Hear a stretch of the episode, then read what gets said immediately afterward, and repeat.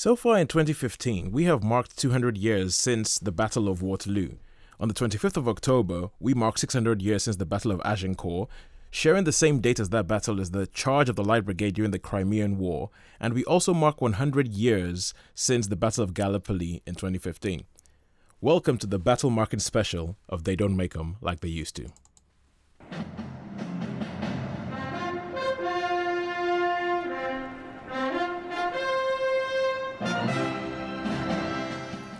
Hello, good evening. My name is Tosin, and I will be your host through the next hour of battle marking. Well, talking about movies that marked these these famous battles for one reason or another. And with me, as always, are Sean. Hi, yeah. And Sharon. Hello. But before we go into any of this, we have a request to play for Gladys Hooper. Now, you might have seen Gladys Hooper in the news because she is Britain's oldest person at the age of 112 and she lives on the island and was recently in the hospital. And through a website, uh, through a Sunshine Radio website, which is what you're listening to at the moment, uh, we had a lady called Carmel who made a request for Gladys. And before we do anything, we want to say, well, get well soon to Gladys, who's just had an operation, and play your request, which is Vera Lynn, we'll meet again.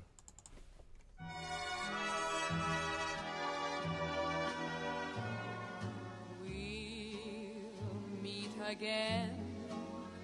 Don't know where, don't know when, but I know we'll meet again some sunny day.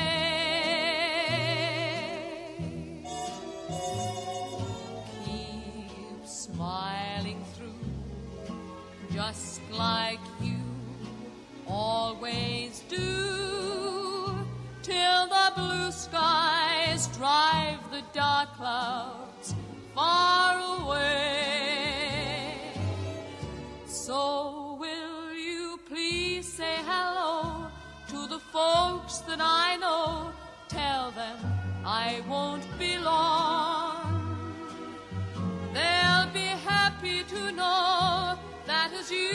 you saw me go, I was singing this song.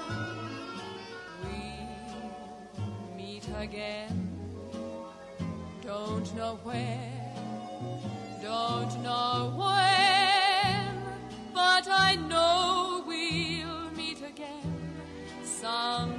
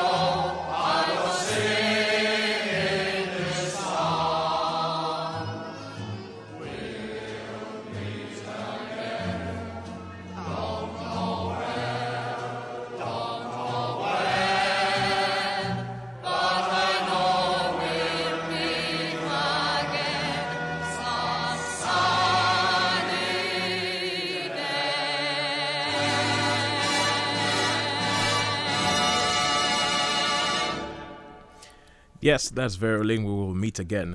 We hope we don't meet again in the hospital, Gladys. Just we just hope you have a speedy recovery and hope that your health stays brilliant. But yeah, that was from um, Carmel, a request from Carmel who says wishing you a speedy recovery, Gladys. Good old Vera, eh? Can't beat a bit. All right, yeah. So um, I'm gonna head over to uh, well to Sharon. You're a resident historian. Uh, how fitting is it that we have Vera Lynn playing on what is actually like you know uh well a show that's marking well Great War battles? Well, I think especially for Vera Lynn, it's really apt for the first film, which we're looking at is Henry V, Mm-hmm. for, which was made in 1944, and it was part of. They wanted to make a film that would like g up the British public, would give them this real boost to say, you know, we've been outnumbered before, we've been in difficult situations before, and you know what? We can beat them against overwhelming odds. Propaganda movie, yeah. And so, yeah, very much so. And Vera Lynn was doing the same thing. She was rallying the troops, saying, you know what, you're going far away, but we'll still be here waiting for you when you come back. It was that boost shot in the arm. So, yeah, perfect choice for for a show that talks about a film made in 1944. Yeah. 44, you imagine. Any anybody would think we planned it, but no. but no. Thank you, Carmel. Thank you. Uh, that's uh, uh, thank you for using the website. And if you would like to make a request for someone who is in the hospital, please do go to our website at www.sunshineradioiow.com and click on the request tab. We hope to hear from you soon. Now, Sharon may already have let the cat out of the bag slightly, slightly. For- Slightly. for those of you, this is a test to see whether you were listening to know what the first film that we're going to be talking about today is. Because what we usually do on this show is talk about old films, films made before 1980, and just talk about how great they were, what they meant to their time. And with this, we're going to be t- in this show, we're going to be talking about films that were made and that mark landmark battles in the history of the world, really. So the first one we're going to be talking about is a film of the play that contains this famous speech.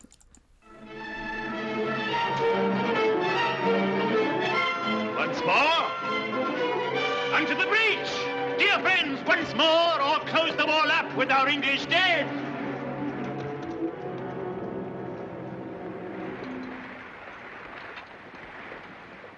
In peace, there's nothing so becomes a man as modest stillness and humility. But when the blast of war blows in our ears, then imitate the action of the tiger. Stiffen the sinews, summon up the blood, disguise fair nature with hard-favored rage. Then lend the eye a terrible aspect, let it pry through the portage of the head like the brass cannon. Let the brow o'erwhelm it as fearfully as doth a gored rock, or hang on jutty his confounded base, swilled with a wild and wasteful ocean. Now set the teeth, and stretch the nostril wide. Hold hard the breath, and bend up every spirit to his full height. On, on, you noblest English, whose blood is fit from fathers of war-proof, Fathers that, like so many Alexanders, have in these parts from morn till even fought, and sheathed their swords for lack of argument, dishonor not your mothers. Now attest that those whom you called fathers did beget you. Be copy now to men of grosser blood, and teach them how to war. And you, good yeomen, whose limbs were made in England, show us here the mettle of your pasture. Let us swear that you are worth your breeding, which I doubt not, for there is none of you so mean and base that hath not noble luster in your eyes. I see you stand like greyhounds in the slips, training upon the start. The game's afoot. Follow your spirit, and upon this charge, cry God for Harry, England and St. George! Yes, yes. That's got your fist punch in the air. now, now the erudite amongst you would recognize that that was Laurence Olivier from the 1938 film version of Henry V, or Henry V, if you like. Now, now this is Shakespeare. I don't think we've spoken about Shakespeare much on this show before, but he did have a way with words, and Laurence Olivier had a way in delivering them, didn't he? yes, definitely. Yeah, uh, he had that gift of interpreting the words and making them so you understand what he's saying, which is a gift, I think, for Shakespeare. yeah, I guess it was. Um, yeah, it was. This film's really interesting because it actually starts off. This Henry V actually starts off in the Globe Theatre, doesn't it? Yes. Sort of starts off in the Globe Theatre, so as a as a play would be performed, and then Yeah, then it opens out, and so Mm. you step into the world of Henry V. that's right. But yeah, it was filmed very much as part of the war effort to sort of boost up morale of this. Because by this point, obviously, Britain had been bombed more or less on and off for five years. There was heavy rationing. There was people were had been aware war hadn't been home for years and years and years. So people needed that sort of shot in the arm to say, you know what, the end is in sight. And at this point, this was released in December of 1944. So we'd had D-Day, and but the war was carrying on in Europe, and it was beginning, and they're entering another, yet another wartime Christmas. Thinking, when will this ever be over? But this was like saying, you know, do it for, you know, do it for England, do it for St Harry, do it for, Prince Harry, do it for George. George. Yeah, because it And it was was it was we- uh, as you said, it's uh, I think Sean mentioned earlier propaganda film, and it was paid for by the uh, uh, it was paid for a lot by the British government Mm. because they wanted something like that. Yeah, they helped out as much as they could. It was actually filmed in um, in Ireland. Yeah, County because Wicklow. yeah, because Ireland was neutral, um, neutral during the war. And I know this is going off on a slight tangent, but it was really interesting because when I was in Dublin, Sean, it's what you do. Come on. it's just outside of Dublin. There's Yeah. a German airman's gra- grave, and if any sort of bombers got damaged, they would try to get to Ireland because being a neutral country, Yeah, and then he wouldn't be yeah, prisoner of war. and there's like this little cemetery, which little corner of cemetery, which is the German airman's grave. Yeah, just an interesting. Oh no, that's good, man. in That's Ireland, yeah. I was- in I've, Ireland, yeah. I've got you to put visit it. I've got to put that on my list of things to do when I finally do actually make it to Dublin. Yeah, It- It's it's been on my list of things like go to Dublin, go to Dublin. yeah. It's Um, just outside Dublin. It's called Powerscourt Gardens, I think, or something. Right. Powerscourt. So if you look that up, Always worth uh, looking into. yeah, yeah, yeah. Yeah. Sorry. yeah, no, no problem, no problem. Because I'm thinking it's it's well, first of all, I'm looking at this and I'm thinking this is the kind of propaganda that I reckon I can get behind. Because going back to Laurence Olivier and his gift for interpreting Shakespeare, as he said, like that speech, I'm sure that there's many people who might not even be able to tell you what he mean, what he means, like word for word, but you get what he's saying Yeah. you get what he's saying and you also kind of and as you said, it does make your blood your blood kind of like you know begin to rise and like yes yes yes let's go do something it's we a- can have them. yeah We can yeah have 'em, yeah. we can have it we've done it before Which we're is behind what- harry Which is what Churchill did, wasn't it? He took his simple premise of some of his speeches and he got people going, come on, bring it on, you hun. And he, they, he did rally people with his words. Mm-hmm. And Shakespeare did the same. And he just took those scenes and imagined what was said largely, but it had a way of like going, come on. That actual first speech, though, I, Sharon, you could probably say is about half flow, isn't? And That's that- about the Siege of Yeah, that's not yeah. actually Agincourt. But it is part of the Hundred Years' War, so that is Yeah. celebrating the Yeah. 600 years of the Hundred Yeah. Years' War. So it fits perfectly with Yeah. our theme. Oh, with the theme, yeah, yeah. with, with the theme But- yeah. so so what was the battle of agincourt actually about the, the, the whole part of the Hundred Years' War, you have to go back another two, the 200 years or 400 years to the, the Norman conquest of Britain. mm-hmm. And what happened then is when William the Conqueror conquered Britain, he divided, he gave lots of lands to people in Britain, and they also held estates in France. And he became the king of Normandy, and he was the king of, of England. Mm-hmm. And over the different centuries that passed on, bits of France remained under English control. And there was a big um, British presence around Bordeaux, and there's a British presence around Calais, where they were still owned largely by the British Crown. And some areas of France that had historically been English had been taken over by the French. They wanted to have united France. okay And so, King, so they had started encroaching on English territories in France. So King Henry V got fed up with this, you know, this sort of snub, as it were, and he went over there to take back some of these lands. But he was outnumbered five to one, and the weather turned against him, and everything seemed to be going horribly wrong. And then they had this massive confrontation at Agincourt, and instead of like limping home a defeated army, he basically smashed them to pieces on that day, on that Battle of Agincourt, and it turned that whole that for that for that year, it turned that whole conflict around. I mean, this was a hundred years war, and ultimately we ceded all those lands back to France again. But for that time, it meant that these territories was for English for another fifty years or so. Uh, okay cool thank But the old Joan of Arc and all that was all part of the Hundred Years' War. English versus the French. oh It, it actually lasts 116 years. I think. a bit longer than, than Yeah, Yeah, slightly, just- it's, it's just it's just um, Yeah. for the marketing it's better to just a hundred years war Yeah, but it's all about territorial ownership of different land in France and who was the bigger king. Yeah, seems I've it- got more than you've got. seems No, like no, seems it always seems like it always is Yeah, But yeah, so and but with the, the thing with this is obviously I think this was probably one of the first times you'd seen on screen because obviously you have Shakespeare stuff and when it's done and it's done on the stage, obviously it's an, it's confined to it's confined to a stage. Yeah. and a lot of it is in the imagination and a lot of it is just like inventiveness of how you do that because it doesn't matter how big the stage is it's very very hard to to, to stage a massive massive battle. And i think um well and i think sometimes uh, there's sometimes that people don't seem to really seem to know what to do with shakespeare on screen like uh they they make it but it's a little bit I don't it know. It can be hit and miss, can't it? it, it can be hit and miss. It can be kind of like, okay, this is just people standing around talking. Yeah. But I think this film seemed to actually go quite because it's it's very sort of technicolor, very very colorful, Mm-hmm. and it's very sort of expansive in what it shows you, and it's almost sort of taking Shakespeare and going right. Let's try and make this a bit real. I mean, obviously, people's uh, people's because I know there's a talk about the play and whether the play is actually pro-war or anti-war. And um, Shakespeare seems to leave it a bit ambiguous Hmm. because some of the speeches seem to be all yeah, let's go. Some of the speeches are like, oh my god, this is this this is horrible. yeah. But it seems to like, uh, and even though this film focused on that, it did seem to sort of go right. Let's show you a little bit of a broader canvas on which to paint Shakespeare.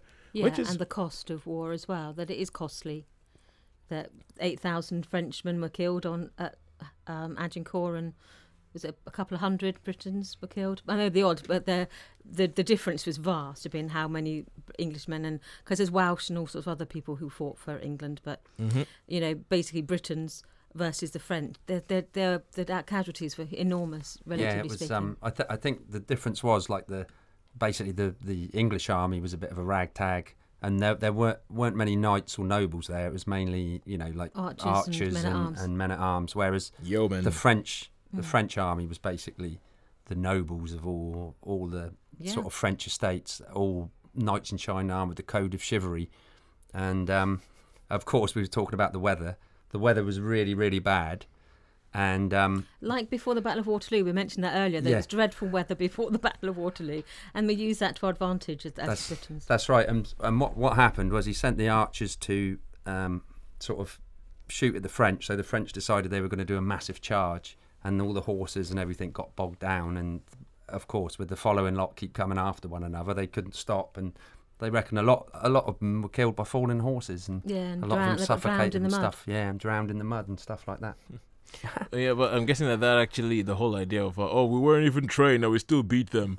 yeah, that's right. yeah, of, yeah, yeah, yeah. kind of That- like that kind of sort like goes into the goes And- into the sort of British underdog mentality. And they do think there's some symbolism in the fact that it's Henry V because of the V sign, and they do think the V sign Right, I never- actually. never, thought of that. The V sign did actually was one of the things that Churchill used to do, and it's what started during the Hundred Years' War because when Yeah. British um, archers were captured, they used to chop off their fingers, and so in, in battles there, well, this is the legend, isn't it? That's- in battles thereafter, they used to wave their two fingers at them, saying, "Look, I can still shoot you, you uppity Frenchman." Oh, oh, oh, So, you'd have all these archers with with With yeah, making these yeah, making the V, making the the come backwards and, V. come and get us. Come on. That- the- Yeah, that's where it comes from because Yeah. I remember when I first when I first go to England and I saw people doing that I was like what the heck is that and and, uh, and they realized that, that, that that's what they were saying I, we, the, because I heard the other way that the Frenchmen used to do it to the English to the yeomen the English yeomen to sort of like taunt them as in to say yeah we're gonna get your fingers kind of right.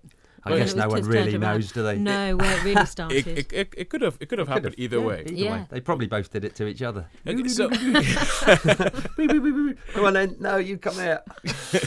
they probably yeah probably did but it's um so we kno- knowing the context in which this film was made the so obviously it was made and it was very much done as in we're going to focus on the patriotism we're going to focus on the rallying cry we're going to focus on the let's go out there and let's do this Yeah. because we can because at the time it was. Now, the film has been um, made again i guess you wouldn't really call it a remake because the play existed way before the film did. So uh, it's been made again by somebody who you would you would fancy as a modern day Olivier, at least when it comes to Shakespeare, which is Kenneth Branagh. So he he because he seems to be like the same way Olivier seemed to have this personal quest to bring as much Shakespeare to the screen as possible before his career was over. And I think Branagh, especially early on in his career, around about the 90s, the 80s and 90s, he just took that on and he was like, "We're going to bring as much Shakespeare as possible." And he did a Henry Henry He V as well. Yes. Have you uh, ever seen Have you ever seen My Week with Marilyn? Yes. Yes, Where- yes, with- I've seen that. Where he Yes. actually Yeah, he plays Laurence Olivier. Yeah. play Laurence Yeah, Olivier, just like yeah. Branagh plays and he's Olivier. brilliant, doesn't he? He's just like He's him. He's brilliant. He Yeah, you've got the absolute- mannerisms. Yeah. perfectly. Well, I, I think I think Kenneth Branagh had like a, had a massive, massive man crush. One on I'm William sure Shakespeare and two on Laurence Olivier. Yeah. Yeah. I think I think he just he just loved Laurence Olivier, and I think he's. I think Laurence Olivier had his own bring Shakespeare to the screen, and I think Branagh decided I'm going to take up that mantle and bring more Shakespeare to the screen. But his his Henry V is a lot more focused on the horrors of war and how and how and how like you know well, how brutal it is and everything like that. But I guess that can happen years later after the battle's been won, after we've gotten everybody together, after we've done that. Now we can actually start talking about how horrible war is. Yeah, and if you're not living through that, then it had war has a different Connotations, yeah. and colour, yeah, connotations than if you're living through a war, doesn't it? You want to see that there's an end in sight, that there's victories possible, and That, that, that it's worth it. that it's worth the cost. Mm. Whereas when you're not in a war and it, it becomes less personal, doesn't it, to Mm-hmm. people who are watching and listening? But I think it's worth noting as well as Kenneth Branagh was inspired to direct his Shakespeare's. Laurence Olivier directed this Henry V. His Yeah, Henry yeah, yeah. He directed, he directed it and starred in it. Same thing with Kenneth Branagh. He directed Yeah. and starred in his Henry V. And they're both, yeah, that They they play it differently, don't they? they do. Yeah, yeah. the, uh, I think I think Branagh. I think it's a bit about the context of the time that they were in. Yeah. Yeah, definitely. Yeah, definitely, yeah, that, yeah. Branagh was because of where the time that he was making his, and he was allowed to be a bit more. Okay, let's try and make this as realistic as possible, than than than Olivier was. But still, I mean, I well, more Shakespeare on screen, especially when it's done like this. Yeah. I, I, have no really, problem with I that. like, yeah, I must admit, there aren't many screen, well, there's a couple, but there aren't many screen proper Shakespeare's, you know, where they take the play and they film it Mm-hmm. that I don't, that I don't like generally. A couple of, I think, Kenneth Branagh's ones, you think, that's an interesting take on it. yeah. Because there's Ado one, about nothing. I, I, liked that. Much to Do, Yeah. but there was the one he set it in Japan, didn't he? Oh yeah, Is yeah. As You- as you like As it. You Like As you It? like it. Yeah. And that was a bit curious in places. It worked, but then in other ways you're thinking, okay, that's an interesting take on that. Yeah, I never actually saw that one. A friend of mine, And Love's Labour's Lost was set during the like the 20s, twenties, and it was a It's a musical. musical, yeah. again you think okay interesting but he's experimental isn't he he's taking the text and he's saying this is not sacred we can play around with shakespeare and make it our own I think that's some sometimes when they do that with Shakespeare, that is sometimes when you get some of the best things, even on stage. Mm. I know that there was a version of Much Ado About Nothing that was sent set in Cuba during like like it was set in Cuba during like the revolution and all that, and it worked Yeah. because the whole idea of people coming back from an army from from a from a battle and all that kind of stuff it actually works and then and you realize that a lot of the things Shakespeare wrote about are just human and are therefore eternal You can and- translate them, and yeah. they translate from one period to another period Did you see the latest Macbeth?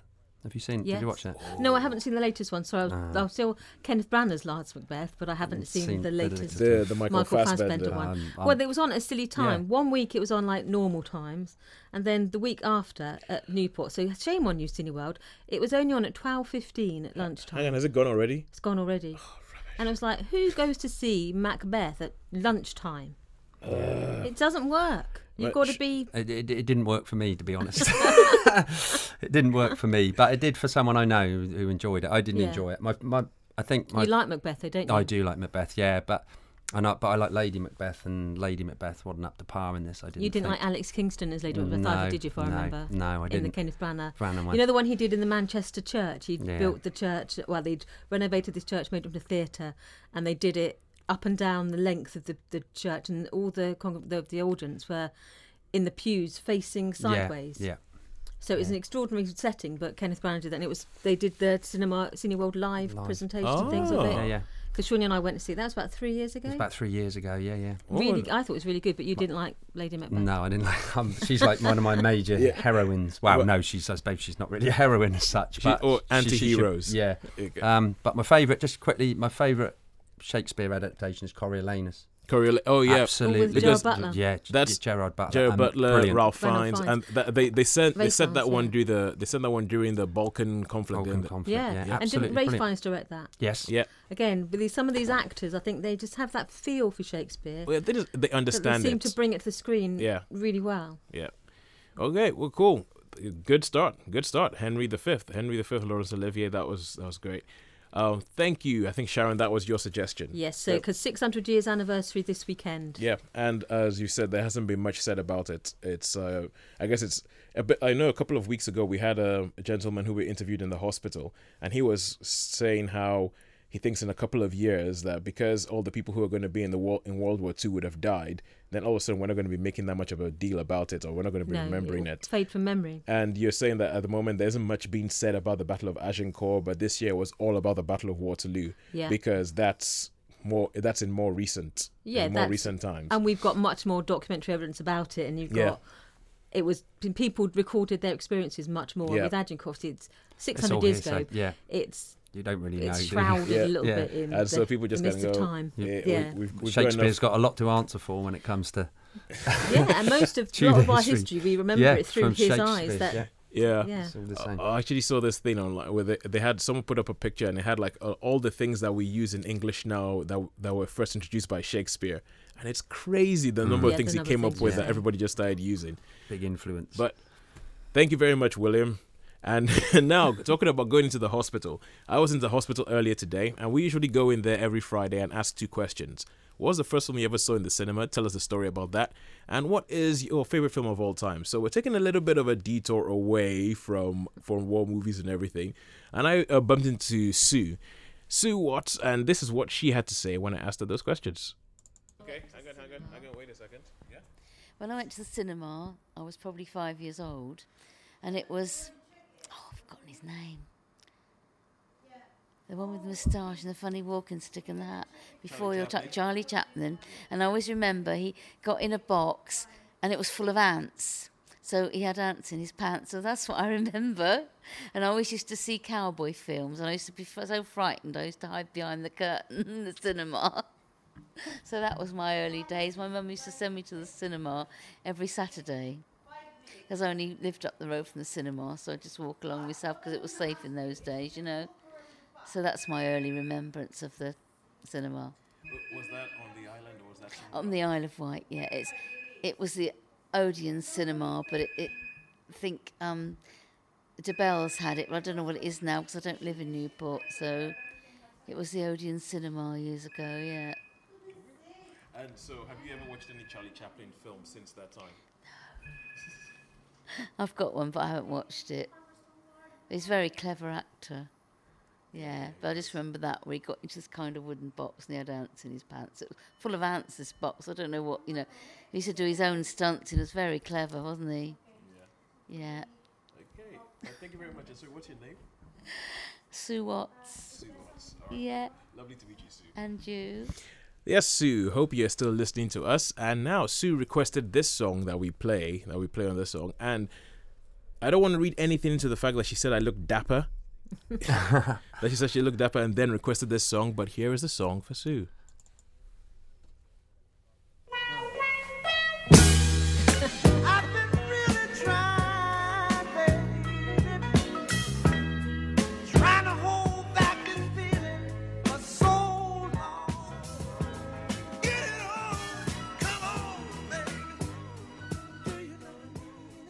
Yes, that was Let's Get It On by Marvin Gaye. Very dapper, very dapper, Tosin. Were you I wearing crushed understand. with that. velvet? Yeah, at the you were. You just suddenly, you should have seen Tosin. He just said, like, pulled this crushed velvet jacket out from out the room with black piping and uh, Yeah, started black piping, had, had like the bow tie going and everything like the That's that. ruffled yeah, shirt. Yeah, Started swinging dancing, along. Yeah, dancing to the microphone, real groovy spinning away, coming back. Let's get it on. that was actually me just singing live, but oh yeah, it's, you know I always wonder, right? I wonder how many people owe their existence on this earth to Marvin Gaye.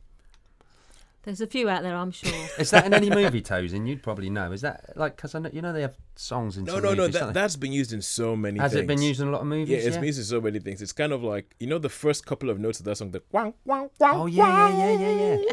That's like that's like shorthand Yeah. for guys attracted to women. Yeah. Like, number of Oh, yeah, that's where, true, where you yeah. just have you have like a shot. I It's remember. that boom chicka wow. I remember wow. when I was younger. Yeah, I remember when I was younger, a singer called Barry White. Yeah, Yeah, yeah, Barry White. White, yeah, yeah, your yeah. love, baby. yeah, yeah. So I think it's Marvin Gaye and Barry White. So it's either. Yeah, but the thing is, but with Marvin Gaye, that's it. I think Barry White is any Barry White song. It's like, yeah, we got it together.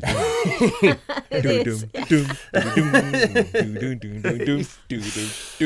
Any Barry White is is like that. Marvin Gaye is just kind of like you have the whole thing. Guys looking down at the big thing. Woman walks in the room. The guy looks up at the woman and just goes wow wow wow wow, and it goes all in slow motion. The woman is moving her hair around. That I don't I don't even know how many films that song has been used in. Probably a few, I should It, imagine. it's uh, it's all over the shop, all over the shop. But yeah, Charlie Chaplin, Charlie Charlie Chaplin. Chaplin. Yeah. Charlie Yeah. Chaplin. I wonder what he'd have made to that. I wonder if he'd have swanned around. well, he was a bit of a ladies' man himself, He wasn't was, he? so? I'd Yeah, imagine he would have quite liked. Yeah. Yeah, British born as well, I think. he Yeah, was born in yeah. London, wasn't he? Yeah. Yeah, my I was thinking my my dad used to tell me the stories about his dad, and one of my grandfather's favourite films apparently was a Charlie Chaplin bit. And there's a bit, I think it's a prospector where he's so hungry he puts an old boot on Yes, his plate. yes. And he gets his knife and fork out, and apparently my grandfather thought that was the funniest thing he had ever seen, and it made him chuckle ever after that scene. The fact that someone sat down to eat an old leather yeah, that, he's eating his own leather boot. Yeah, I remember. th- I remember that scene. I think it was one of the first Chaplin things I ever saw. Yeah, Um, and that's what I think of. And I think my dad telling me about yeah about his dad and chuckling at Charlie Chaplin for that that sort of that thing. Yeah. But yeah, but you guys, any any other memories of Charlie Chaplin? I mean, Sue gave that. Thank you, thank you very much for remembering that for us, Sue. yeah, I the mean, ants in the pants one. I don't think I know that one. I don't think I know that I'm one. not sure No, that one. Because I I- remember the one one about shoes again. There's one where he's got like The two two shoes on rolls. forks. Oh, two rolls. That's Yeah. it. Yeah, yeah, two rolls I don't know and he's doing like this And dance. dancing, Yeah. yeah. dancing with it. and that that's a classic thing. That talking about Marvin Gaye being used in that has just been The it's been imitation, recreated and imitated and Imitation, homaged yeah. in so many things. yeah, yeah, yeah. Just bec and it's just like the genius of the man. That's something like, hey, two forks, or two rolls on forks. How could that be? And he just does something with it Yeah, that it's just everybody just Yeah. yeah. The thing I remember at Cha- most Chaplin movies is there's always like some some girl that's down on her luck or being threatened by some Mm-hmm. big dude, you know, massive dude, and he comes in and sort of kicks him up the butt, and then the like The sort little of turns tramp, around, yeah. yeah. little tramp, and you know he's yeah, that's The underdog. there used to be yeah, there Yeah. used to be this big guy. I don't know who he was, but he was in a couple of the films, I think, and you get the. The shrieky woman that's like, oh, Yeah, cowering, yeah, waiting to be saved. Yeah, waiting to be saved by this little tramp. Bless him. Yeah, yeah, and uh, I know I've got Modern Times. Modern times. I've got that on. I've got that at home. And uh, the bit that I always remember from that is the bit where they had this huge, massive machine, and he gets sucked into this machine, and essentially you see the side view from the machine, and you see all these gears going around, and he's being like fed through this machine, and you're thinking this was made in the 1930s, and you're wondering. How did they do that? I mean, he was a bit of a, he was just a bit of a genius when it came to Yeah. this sort of things and special effects and stunts and all that kind of stuff. It was, yeah, And talking about the war, he made the Great Dictator The as Great well. Dictator. yeah, Great yes. yeah, Dictator, yeah. yeah. Again, So- the ultimate parody, isn't it? Parody, yeah. Yeah, because I, I was going to mention that that like Chaplin actually, but, but I think it was it was one of his few films that had sound. Yes. and I think it was one of actually it was one of his yeah. later ones in which you actually heard him speak, where he it was essentially like a satire on Hitler, and uh, where he had he played a character called Adenoid Hynkel. Cool. That's it. Yeah. Adenoid Hynkel, and it was all about, and he has this big, real famous speech that he gives, and I can't remember. The film ends in a very sort of peculiar way. it does. Yeah. Yeah, it's a very, but, but it's very so. But I think that was definitely an anti-war, anti-Nazi kind of thing that Definitely. that, that Chaplin made. And Chaplin did with Mary Pickford and Douglas Fairbanks Jr. form United Artists. Yeah, Yes. they used to go and Yeah. do the tours, didn't they? The, Yeah. the like we linking us to our Vera Lynn again. Mm-hmm. Um, he used to tour the the camps and the Yep. troops, and they would go and entertain the troops during the conflicts, didn't Mm, they Yeah. did. Yeah. So they? United A lot of the big stars did. Yeah, mm. they used to come over and entertain the different Yeah. people. United Artists. tonic for the troops. yeah, United Artists, which was became one of the biggest sort of TV studio or movie studios, Movie studios. Yeah. Yeah. movie studios until it, it fell apart apparently because it was and this is part of the problem because they it was called United Artists because they wanted it to be about the artists and Yeah. not so much about the money and not so much about the accountants trying to run everything but about the artists actually trying to make the art. Yep. Then the problem is that they ran into financial trouble because they didn't have the accountants. to say you So- can't. Yeah, don't do that vanity project. Well, do well- a good film. Yeah. Yeah, no, the thing is, they did a lot of good things. They did a lot of good Mm. things, but the thing is, I think they just they needed a little. So that's why I think United Artists doesn't actually exist anymore. It doesn't No. exist now. no. because for ages they were they were the ones who were making the Bond films with MGM. Mm, yeah. So- I think Yeah. I think the seventies. They Did did. Yeah, towards the end of quite a few studios. Yeah, there was a didn't lot of studios amalgamated, and I mean they all struggled in those days. Yeah. As I say, that's you know we come back to that the seventies Yeah. time, time of austerity, and they had to cut things. So quite Yeah. a few of the major studios sort of fell. I think. Fe- mm. fell by Apart the from biggies. wayside. Yeah. Distributors. Oh, well, Sue, Sue, thank you so much. Thank you so much for that. I think that's the first time we've had Chaplin on this show. they? And Marvin Gaye. And Marvin And Gaye. Marvin Gaye, yes, yeah. and Marvin Gaye. First time we've had them both in this show. Although, although we, we, we should be bringing them both back. Yeah. I reckon. I reckon we should bring them both back. I'm I'm pretty sure Marvin Gaye is going to show up in some film before long that we're talking about. There must be like a biopic about him somewhere like there. Not yet. Because he's had an interesting tangled life, didn't he? Yeah, he did. He did. So, um, it's all- Especially his death. Yes, and So it's like, yes, and all that the last period of his life with his dad and all sorts, wasn't it? yeah. And you think that is, there's a there's a film in there. Well, I, I reckon that they might come around to it because I mean, especially when it comes to sort of black performers, the biopics of them have been have been few and far in between, but they're getting more frequent because you had Tina Turner, and then after a while, after a while, you had the Ray Charles biopic Ray. Yeah. Then you had the James Brown one, which I love. I love the James Brown biopic. That's I like it where he goes into that room. I think it's towards the start of the film with the shotgun. Just Yeah, shoots the roof off. yeah, he's trying to That's figure just out, like, trying to figure out who used his toilets. yeah, that's It's it. like who used Macklemore? no, yeah, I, I think Get On Up. I Get love On the Up, J- yeah, it's a good movie, I that. love that film. So yeah, it's um yeah, so Marvin Gaye. I think that they might have been trying to make it for a while. It's usually rights issues and people. Yes, and the family who'd think, no, we don't want this aired. We want Yeah, it I to know, be his I- legacy to be his music, not his. yeah. Or, or no, or the family saying we don't want to find out. We don't want people to hear what we actually did. there's always there's always those issues that hold things up. Um, but yeah, um, great. Moving on with the show. Moving on to the show. Back into marking the films that marked war battles. So Sean, you chose this film that we're going to talk about next. Do you want to tell us a little bit about, or, or tell us what film it is? Okay, well, it's the Charge Light Brigade. I'd like to talk about both of them actually, the 36 and the 68 one. Mm-hmm. But um, yeah, Charge of Light Brigade. It's funny with this, although this isn't in an 05 year or, or ends in a five. 15. A lot of a lot of battles, if you think about it, like we say in Agincourt, Battle of Trafalgar, 1805, Waterloo, 1815. There's a lot of fives in battles, but this one, I just think because There is it a took five place in it. It's 1850. 1854. Well, Oh, yeah, There's a five in yeah, it. yeah, yeah, But yeah, you- but yeah. you're Thank saying, you. But you're saying that it has the same date as the Battle of Agincourt. Yeah, Yeah. 25th of October, yeah.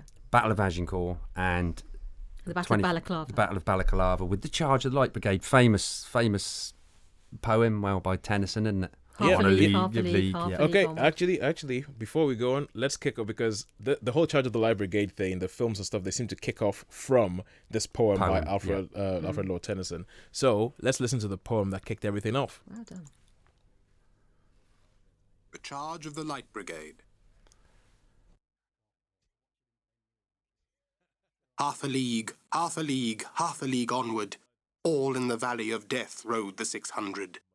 Forward the Light Brigade, charge for the guns, he said. Into the valley of death rode the six hundred. Forward the Light Brigade! Was there a man dismayed? Not though the soldier knew someone had blundered. Theirs not to make reply, theirs not to reason why, theirs but to do and die. Into the valley of death rode the six hundred. Cannon to the right of them, cannon to the left of them, cannon in front of them volleyed and thundered. Stormed at with shot and shell, boldly they rode and well. Into the jaws of death, into the mouth of hell, rode the six hundred flashed all their sabres bare, flashed as they turned in air, sabring the gunners there, charging an army while all the world wondered. Plunged in the battery smoke, right through the line they broke. Cossack and Russian reeled from the sabre stroke, shattered and sundered. Then they rode back, but not, not the six hundred. Cannon to the right of them, cannon to the left of them, cannon behind them volleyed and thundered. Stormed at with shot and shell, while horse and hero fell, they that had fought so well came through the jaws of death, back from the mouth of hell. All that was left of them, left of six hundred. When can their glory fade? Oh, the wild charge they made! All the world wondered. Honour the charge they made. Honour the Light Brigade. Noble 600. Yes, so that is the Charge of the Light Brigade by Alfred Lord Tennyson, which, as you said, got turned into, well, at least two films. Yeah, at least two films. Yeah. Okay. I'm going to talk real quick because I haven't got a lot of time, and I could talk for for the whole show on this. But Yeah. we'll talk first of all about the Errol Flynn movie. Lots of poetic license. Nothing. Yeah. Um, nothing at all. What to do? I mean, he's a major. He starts off in East India, and there's this this Khan bloke that that massacred loads of people, and then it shifts to Russia, and he just happens to be there. He's there, you know, the um, with the Russians. This this Khan guy, he's there with the Russians. So uh, it's, it's it's ideal that he's going to get his revenge. But in this film, there are a lot of horses. They used to have this called the running W with the horses when they charged. Yeah. Um, it used to pull their forelegs away, so it'd like be a, a, a wire, and all the horses would be on different lengths of wire, which were wrapped around their forelegs. And when they reached, the, of course, when they come to the end of the wire, their their legs used to be pulled from under them, so all the people would fall over. So there was lots of there was lots of controversy because lots of horses got killed in in the actual film because of this running W. And I'm gonna probably sound a bit. There's a, a famous quote, and there's a book by David Niven called "Bring on the Empty Horses." Yeah. And basically, the director Michael Curtiz, he that's what he said. He wanted riderless horses, and he called them empty horses. And he says, "Okay, bring bring on the empty horses." What was So Devon even in the film? David Niven was He was in the yeah. 36 one, yeah. yeah, the- Okay. in, in the early because he was good friends with Errol Flynn Yeah. and and he wrote this book, um, "Bring on the Empty Horses," which which he mentions about this this film. You know about Michael Curtiz directing it. Anyway, that's the Errol Flynn one. We'll come on to the the later one, which is just I think is absolutely excellent. It shows the really we're talking about the futility of war and the stupidness Yeah. of of war, and some great actors in this cast. Yeah, Trevor Howard. Yep, and you, you've got loads of names like John Cardigan, Gielgud. Raglan, um, Balaclava, the Battle of Balaclava, lots of things named after this. Um, and it's just uh, like Raglan and Cardigan, and they're arguing, and because all the officers used to buy their commissions, so there was no one since Waterloo. This this had been like the first major conflict since Waterloo Yeah. and all the officers used to have to buy their commissions. I mean, Wellington bought his commission as well. He was just really, really a good general, but uh, obviously these guys weren't. So they, so they're not necessarily trained as No, they as- weren't trained at all. They, They, were just Yeah, they they- just they just bought their title. Well, they would join the army as an ensign or something, a junior rank, and then after a certain amount of time, you could then buy the next rank above you. So you could buy, you could progress through the army um, just by buying your commission each time. But this, but this marked the end of that system. It though. did, it it went did through yeah, Parliament, yeah, and yeah, they because said, th- that sounds like a system that's just doomed to. Yeah, it worked during the Pen- Disaster. Peninsular War because, but then we'd been at war for twenty odd years against the French during the Peninsular War. So in some ways, it did work because it brought in people like Wellington. But in the Crimean War, where we hadn't been at war for a long time, you suddenly had these amateur soldiers who'd bought their commissions, And making making massive making decisions. massive mistakes and basing their decisions on history. They're like saying, "Well, this is how they did it in previous wars." They're, all their military training was through books and through hmm through training. It wasn't through practicality, which is what happened in the Okay, other wars. Cool. So this Just running fine out of time, Sean. note. Back to you. Okay, no, no, that's fine, that's fine. Um, yeah, carry on. That's great. But anyway, so this film, yeah, it, it starts off with it's all very, very patriotic, isn't it? And there's the the titles. There's some titles. There's some animated titles, which I, I yeah, yeah. mentioned You, the should- other you day. should, you should have said Yeah. us the other day. I mean, the titles were amazing. They are, aren't So they? is really? that the 38 or is that the later one? No, that's the later one. Okay. 1968. though. 1968 one, and it's all like I, I mean, those animated sequences are absolutely fantastic. Really, You No, I, I think, watch I that. think that they're fantastic, and the thing is, I mean, obviously, the way that they're the way that they're done, they're done from a very British perspective. indeed they and are, They're, yeah. they're probably a little bit xenophobic or racist. yeah, Yeah. yeah, they're, they're probably, but but from a very British perspective, saying, "Oh, look at us, we're the big lion, and Russia is this horrible bear, and Turkey is a It's a turkey." little tiny thing. And, and I the think French- what's really funny, French is like a cockerel. The French is like a tiny cockerel that's hiding behind the lion. And so, and so, and so yeah, it- a lot it's- of noise, but like really like Yeah. weak and Yeah, it's, it's like it's just like a weak little cockerel. that You would never put that in a cockfight or anything. Just this tiny little horrible thing. But I mean, they, they but I think they're the titles are amazing. They are. and in their own way, they tell they very very succinctly tell you what this conflict was about. Yeah. it was a conflict that I pretty much knew nothing about and then just by watching these opening titles of the film i was like oh okay i see so russia goes over to turkey and then the french and then the english and then the english come i'm like oh my word That's right. They didn't want they didn't want um, Russians to have the Bosphorus, did no, they? the Which will- Bosphorus and the Dardanelles. They didn't want them to get there. Be coming on to something about that later, but um, yeah. So this anyway, um, it goes off. It's they're on parade, and there's it's quite spectacular, I think. And then you've got the officers arguing, and they're camped for the night. Or put the tents closer together. The other officer comes along and says, "Those tents are too close together. Put them further apart." And it's just like stu- the stupidness, really. You know, pettiness and uh, but the actual charge is quite fabulous, I think. But Well, the, the, cha- way, the way they filmed it. yeah, the way they Yeah. filmed it, and and I think in fact they they charged the wrong guns because there's a scene in it where um, the captain rides up and he's sort of saying, "No, no, you're not supposed Going to be down the doing wrong valley, Yeah, you're going yeah. down the wrong valley. What are you doing? You're supposed to charge the guns this side because they charge straight for guns, straight ahead. Yeah. You know, and I mean, Instead of just going like behind the guns and attacking the, the gunners, Yeah, they uh, actually because- went straight into the barrels. It's because like, no. that's the thing. I mean, you know the Charge of the Light Brigade. The that phrase in itself has become quite well known, and it's become quite well quite celebrated. And without knowing much about it, like well, like I didn't, you'd hear that and think, oh wow, it must have been like this real great patriotic, um, historical triumph in the.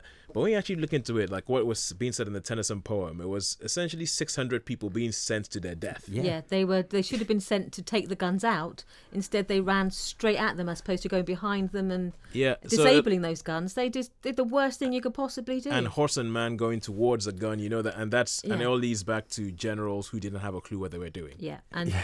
there's like the and at the end there's a very telling scene towards the end after the charge. You see the the what's left of the regiment is in pieces. The brigade they're like limping in, they're bloody and they're wounded, and the horses are dying around them, and they're saying, "He, it was you. You gave Your me the fault." order. Yeah, they- you." And they that's always no. Where did you get the order from? It's from you.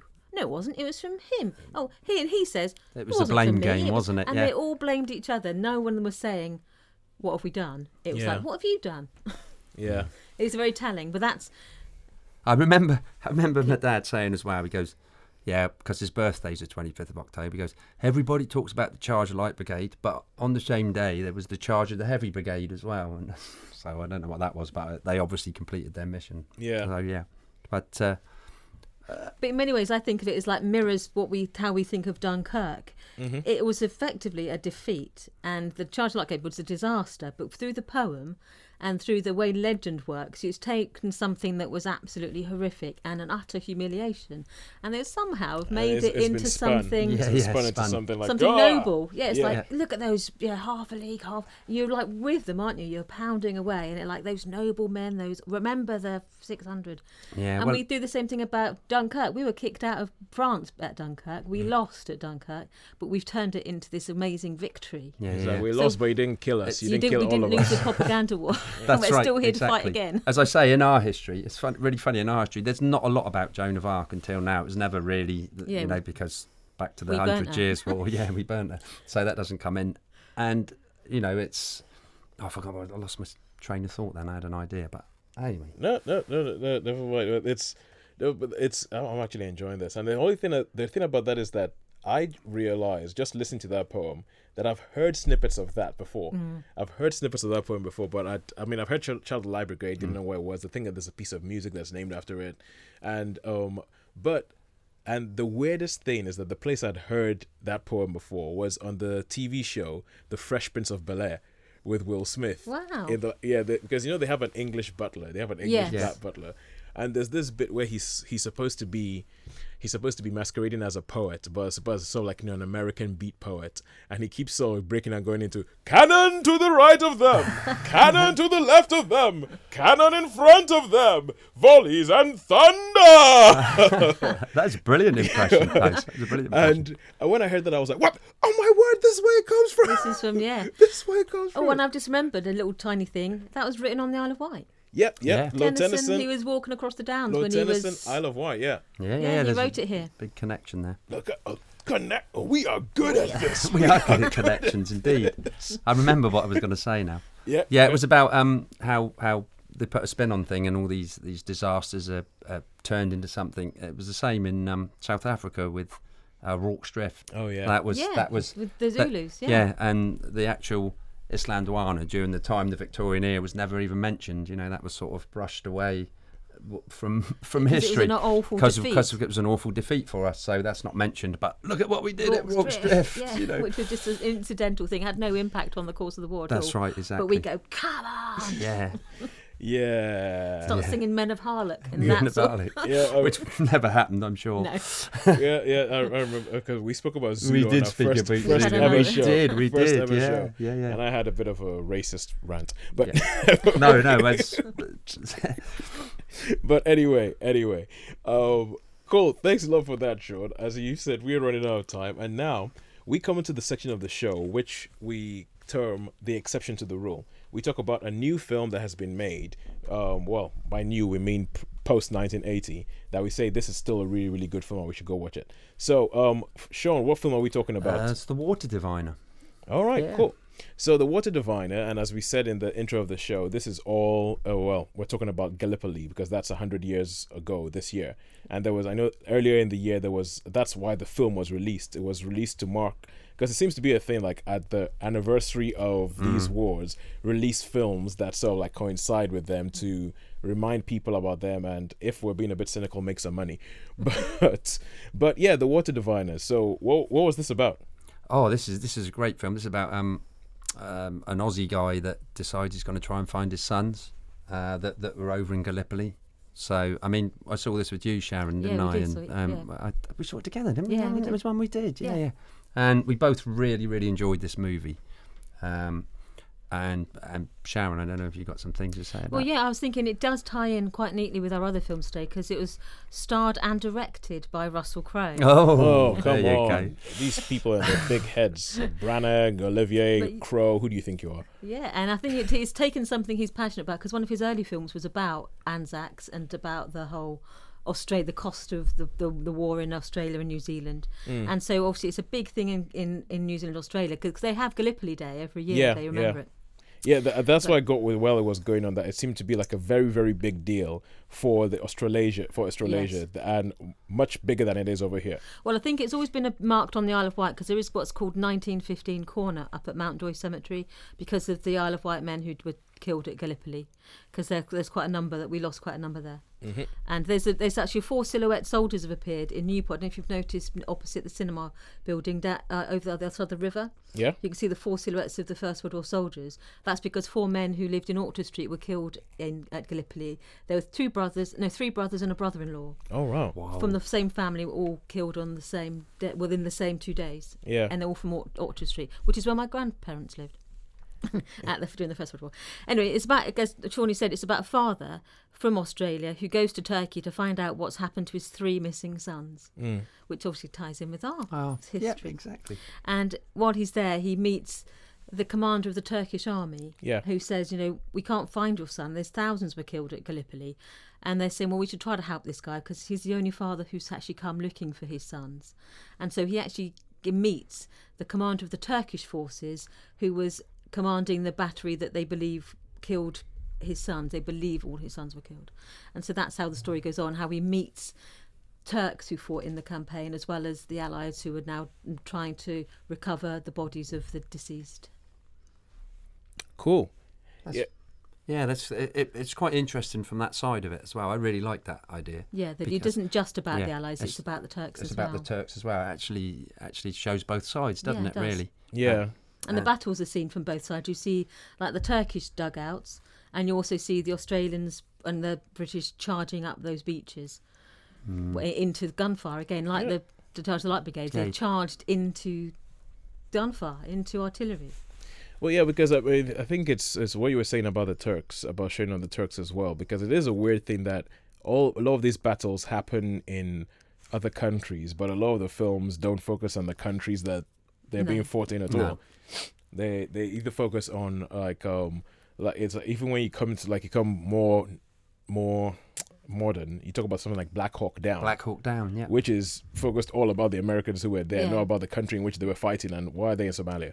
So Yeah. like- no, you've no idea why they're there, do you? yeah, you, you have no idea wh- why are they in this country, what's going on, why are they there, and what, what why what's this fight going on about. So I, I think it's good when you recognise the other side as well. I think Yeah. there's that Mel Gibson one, We Were Soldiers, and I mean even in that they, they show the the They try to say Vietnamese, it, don't yeah. they? You know, saying that they were soldiers too, and Mel Gibson starred in a film called Gallipoli, which was in about 1981. mhm, yeah, mhm. yeah, So it's again, it's that it's in the Australian psyche. it's in the Australian psyche. Yeah, but But I like this film as well for many aspects of it. Again, it's Mm. like a balance. It's looking at the the cost of the battle in terms of the family loss, uh, the cost of it in like mental health, Mm-hmm. the, the the cost of war when you'd survive wars, the impact on the civilian populace in Turkey, the families of the Turkish soldiers, and the Turkish officers themselves. It was, I thought, it just really spread it around. It but was- yeah. at the heart of it, it's a story about a father's love for his sons. That's abs- it's, it's it's really good, isn't Yeah, it? We, it we, is. Yeah, as I say, we really really enjoyed this movie. So it really does seem that to make a good film, well, about a good good film to mark a war anniversary, get some guy who cares about it to write and you know to direct and star in it. Yeah, yeah. It is a, a passion play in that regard, isn't it? That this is something he feels strongly about, and he wants to do justice to the theme Mm. and to all those. I know those people who are, who are all dead now. There's no one alive now who who was there, who were there. Yeah. So we owe it to them in some ways to tell their story truthfully. I think. Yeah. And he's done. I think obviously Russell Crowe's tried to do that by saying, you know, I want to honour the people who fought on both sides, as well as Yeah. you know the fact Because he's really persistent in the film, isn't he? Because they say, "Oh no, Yeah. you can't go to the you Can't can't, go, to the battle site. You're not allowed to go there." And he gets. because they're still off. recovering bodies and they, Yeah, they're like you know you can't go there you can't see your son's been dug up and we're still trying to find out where all these regiments Mm. were So he Um, pays pays a little fisherman to take him over. Yeah. so they drop, they drop him off, and yeah it's and- quite, I, was, I was quite moved by Yeah, it I was moved yeah, by the film yeah, as yeah. well as because we've all the other films like quite uplifting it's like come on you can hammer it to the French you can hammer it to the Ruskies and this was one that's like actually this is a really thoughtful approach and it mm. made it was Yeah. moving approach to warfare so it wasn't about rallying the troops it was about reconciling us to our past which Yeah. was good Well, that, that that's that's really good. It makes me actually think I should go watch the film now. But it's, but no, it's it's uh, uh I, I think I quite like seeing it when because Gallipoli is something you hear the name, but I never knew it was one of those things again. I never knew what it was about, and for me, I was actually quite happy to see something being made and a spotlight being shown on something that it seems it, it's because it seems like there's certain there's certain topics or certain wars, certain conflicts that have become fashionable. Yeah, well, the anniversary of the First World Wars made that very much a, Yeah, yeah. And a I, popular topic, isn't it? Yeah, and, and I'm happy to see stuff that says, okay, look, this might not be fashionable, but let's not forget it. And Yeah. and I think that was the thing about it. Okay, so now we have um we have a song that we're gonna play from the Water Diviner soundtrack called "Love Was My Alibi" by a guy called Chris Fogelmark. It's it's yeah, an interesting name. yeah, yeah, interesting name. Actually, I I, quite like this song. I only heard it for the first time earlier today, but I think it's a good one. But here it is, "Love Was My Alibi."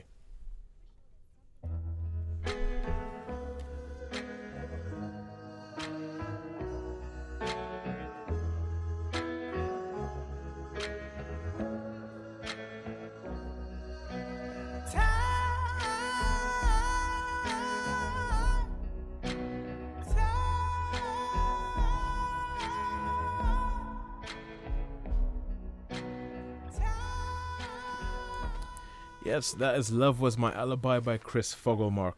Quite a good song, and um, but I just want to say thank you so much for joining us today for the well the show that marks the anniversaries of films that mark the anniversary of of um of of battles that have changed the course of human history.